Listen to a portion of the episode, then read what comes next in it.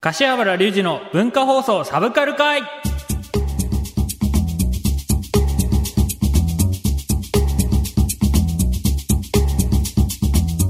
こんばんは、柏原隆二です、えー今週のフォートナイトリポートということなんですけど、フォートナイトあの、6月8日から、新しい新シリーズが始まるんです。シーズン7、7が始まるので、今現段階この収録日はまだ6なんですけど、6面白いんですよ。6は、あの、こう、車とかを壊してとか、あの、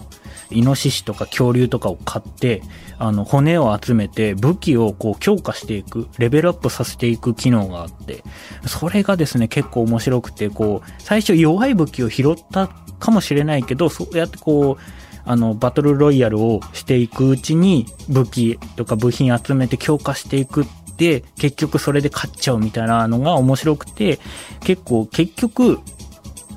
今一番やってるかなと。3シリーズぐらいやってるんです。シーズン3から4ぐらいから始まって、始めてみてやってるんですけど、あの、なかなかこう、レベル100っていう、あの、状態になることなかったんです。忙しかったし、こう、なかなか、あの、できない状態とか、あとは、こう、モチベーションが上がらない状態が続いてたりもしたんですが、えー、シーズン6にして初めてレベルが3桁に行きました。あの、ってぐらい、なんか夢中になってみんながやってて、結局これ面白いよねっつってやってたりとか、あとはシーズン6だとバンカーって言って、宝箱がちょっとこう、質のいい宝箱があるんです。絶対そこを開けたら強い武器あるよみたいなところで、そのバンカーをどうやって取りに行くかっていうのをみんなで4人1組になって、あの、お前が先に降りて、後ろからこう他の敵がやってきたらもうその背後からやろうぜみたいなところとかを計画立てて取りに行ったりとかですね。なかなか面白かったりとか、あとちょっと前になりますがドラクエの新作がね、あの発表になったりしますが、僕実はまだ言ってないことあったんですよ。僕ドラクエと FF をやったことないんですよ。両方やったことないね、実は。やったん、やっても、あの、外伝のヒーローズ、三国無双みたいな感じのものはやって、面白いなと思ってたんですけど、どうしても、あの、兄ちゃんたちがやってたんですよ。FF とドラクエって。で、FF とドラクエって、あの、セーブが3つしかできないとか、2つしかできないっていう状態で、6人兄弟で、セーブが2つ3つは足りないんです。カセットがもう1個必要なんです。っていうぐらいから、あの、なかなかこう、手の出せるゲームじゃなくて、ていうかあの、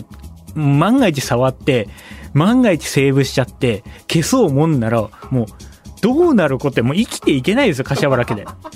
なので、さすがに、触れないなって思って、そのままずっと来ちゃってるんですよ。で、FF も7面白いと思って、みんな言ってくれたりとか、新作面白い、10面白いって言ってくれるんですけど、なんか、なんかこういう勇気出せないんですよ。で、あの、今からすいません、FF とかドラクエとかやらせてもらうんですけどって言うと多分、その、ファンが大勢いらっしゃるので、あの、もうなんかこう、やるってなったら、いや、それよりもって言って、こう、ビッグウェーブが返ってきそうな気がするんで、ほほほほほほいや、そんなつもりで踏み込んだはずじゃないんです、みたいなところが 出てきそうで怖いっていうので、あの、未だにやれてないということで、えー、それでは最後までお楽しみください。柏原隆二の文化放送サブカル会柏原隆二プレゼンツ平成アニメヒストリー平成元年生まれの柏原隆二がこれまで見てきたアニメを年表のように紹介していくコーナー。前回は大学1、2年の頃、えー、寮生活をしながらどんなアニメを楽しんでいたのかを話しました。今回はその続き大学3、4年、そして社会人になってから見ていたアニメやオタ活について話します。えー、以前はブルーレイレコーダー買ってもらったとか、なんかそんな話しましたけど、で、大学1年、2年と、あの、箱根駅伝で活躍をさせていただいて、あの、指を刺される時代が来るんですよ。2年生の頃から。あの、電車を乗ってても、あの、あれ、柏原じゃねえかっていうのを言われるようになったんです。っていうか、変装するのが嫌だったので。で、変装したら変装したで、あいつ変装してんで、プププみたいなことを言うやつがいるじゃないですか。どっちだよと思うんですよ。で、まあ、ちょっと暗い話になるんですけど、どんどん生きづらくなってて、あの、なんならお外に出るの嫌だって思ってた。大学にももう、通うのがしんどい。で、どんどんこう、外に出るのがすごいしんどくなってきて、なんならあの、本当に、こう、辛くなりすぎて、あの、ご飯とか普通に入ってた時期があって。ってぐらい追い込まれてた時期です。あの、もう誰も信じらんないみたいな状態で。で、こう、信用してた人たちとかも、こう、なんかね、こう、すり寄ってきたりとか、なんかこう、誰を信じていいかすごくわかんない時期があって。で、ずっと部屋で閉じこもって、ブルーレイレコーダーで撮ってたアニメとかゲームとか、買ったゲームで、アマゾンとかでね、あの、ポチってすれば届くので、で、コンビニ支払いして届いてたので、もう本当に家からというか寮から出たくないっていう時期が出てて、で、多分皆さんが聞きたいのは、ね、あの、なぜ、えー、陸上マガジンの好きな芸能人のところに花澤香菜さんと書いたのかということなんですけど、あの、まあ、ゼーガペインとか、あのあたりとかもね、あの、花澤さん、あの、声優やられていたと思うんですけど、僕はあの、BS でやってた小バトとか、あとデュラララの園原杏里とかを、えー、聞いて、あ、こんだけ聞き分けられるというか、あの、話し分けられる、あの、声を変えられる。で、小バットとかが、こう、元気な子なんですよね、ドジだけど。すごい純真にまっすぐ進んで頑張ろうっていう子だったので、なんかそれを見てて、すごくこう、心を救われたというか、あの、多分、本当に真面目な話をすると、アニメがなかったら、多分、潰れてたんじゃないかと思っていて。なんなら、あの、怖い話、多分ここにいないんじゃないかと思ってて。うん。って考えると、本当にあの時代のアニメに僕は救われたし、花澤香菜さんっていう人に、あの、あ、こんなすごい素敵な声優さんいらっしゃるんだなっていうので、あの、おもむろに書いたんです。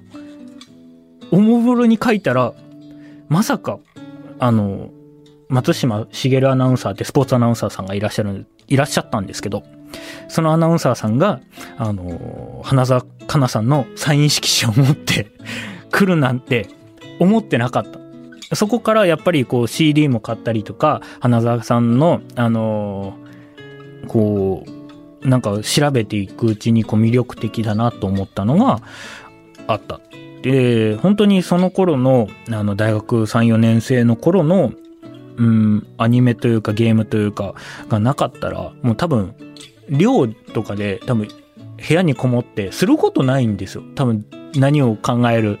時間もでもないし、もうただ練習したくないとか、もう気持ち悪いとかっていう状態をごまかすためのアニメでもあったので、のゲームとかで、で寝れないんですよ。夜中こう10時寝るとなっても夜中にパッと1時2時に起きちゃうんです。朝練4時50分ですよ。で、そういう悪循環が続いてたから、で、なんならあの、箱根前も気持ち悪かったんです。大学3年の時って。で、でもそれでもこう、奮い立たせるためにアニソン聴いてたりとかの、そのアニソンのパワーワードをもらって走ってたりとかしてたので、本当にあの、この大学3年生の時はアニメとか、そういう人のつながりというところに、あの、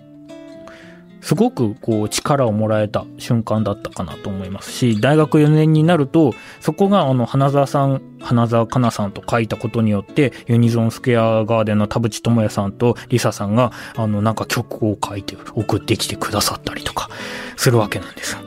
そうすると、やっぱ書いてよかったなと思うし、あの、なんだろうな、オタクって言ってよかったなってで、ずっとこう、幼少期の頃からオタクではあるけど、オタクって言えることが良かったなって思うのと、あの、オタクっていうことがいいことだっていう風に分かってしまった、あのー、ね、後輩たち。後輩の大学、えー、陸上選手たちが、こぞって声優さんの名前を最近書き始めてるので、ちょっと待ってと。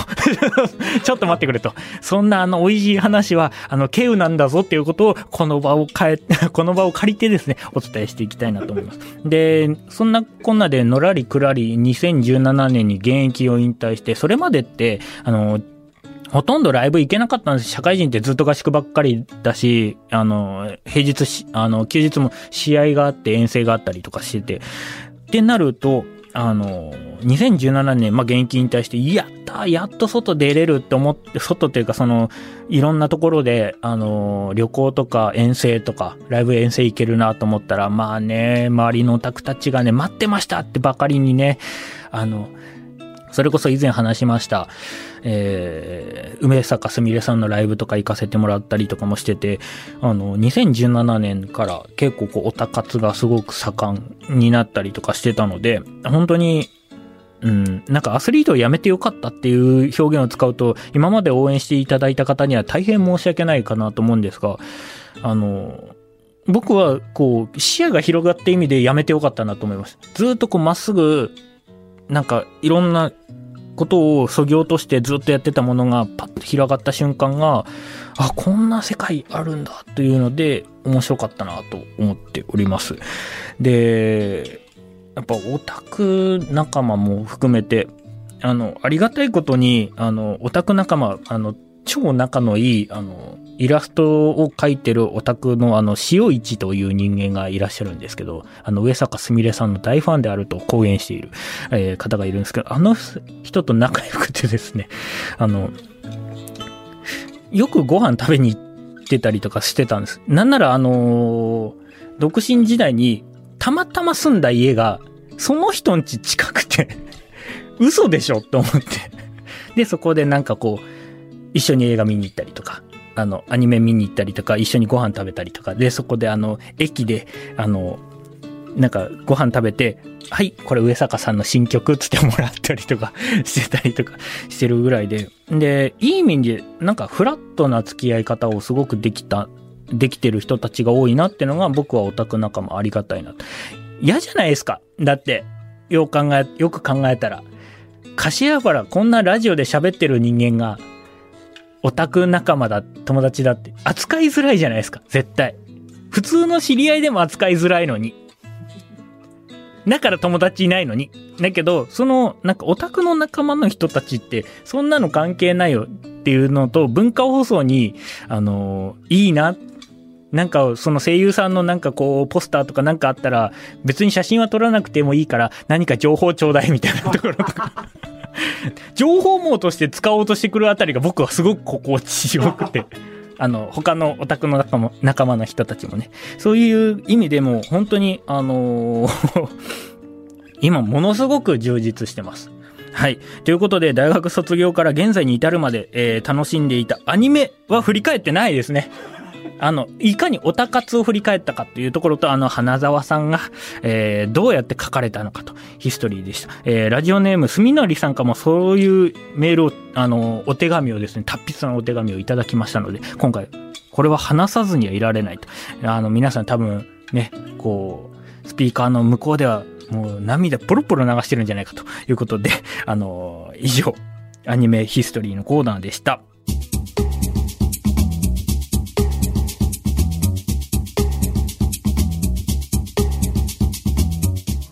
花澤香菜さんの星空ディスティネーションを聴きながらのお別れです。この歌いい曲なんですよ。一番最初に出たシングルでね、えー、これがね、あの、PV に井口ゆかさんとね、キャッキャウフフ、こう、あの、なんかご飯作ってたりとかするんですけど、まあ、嬉しかったですね。この CD が出た瞬間、もう初回限定をすぐこう予約して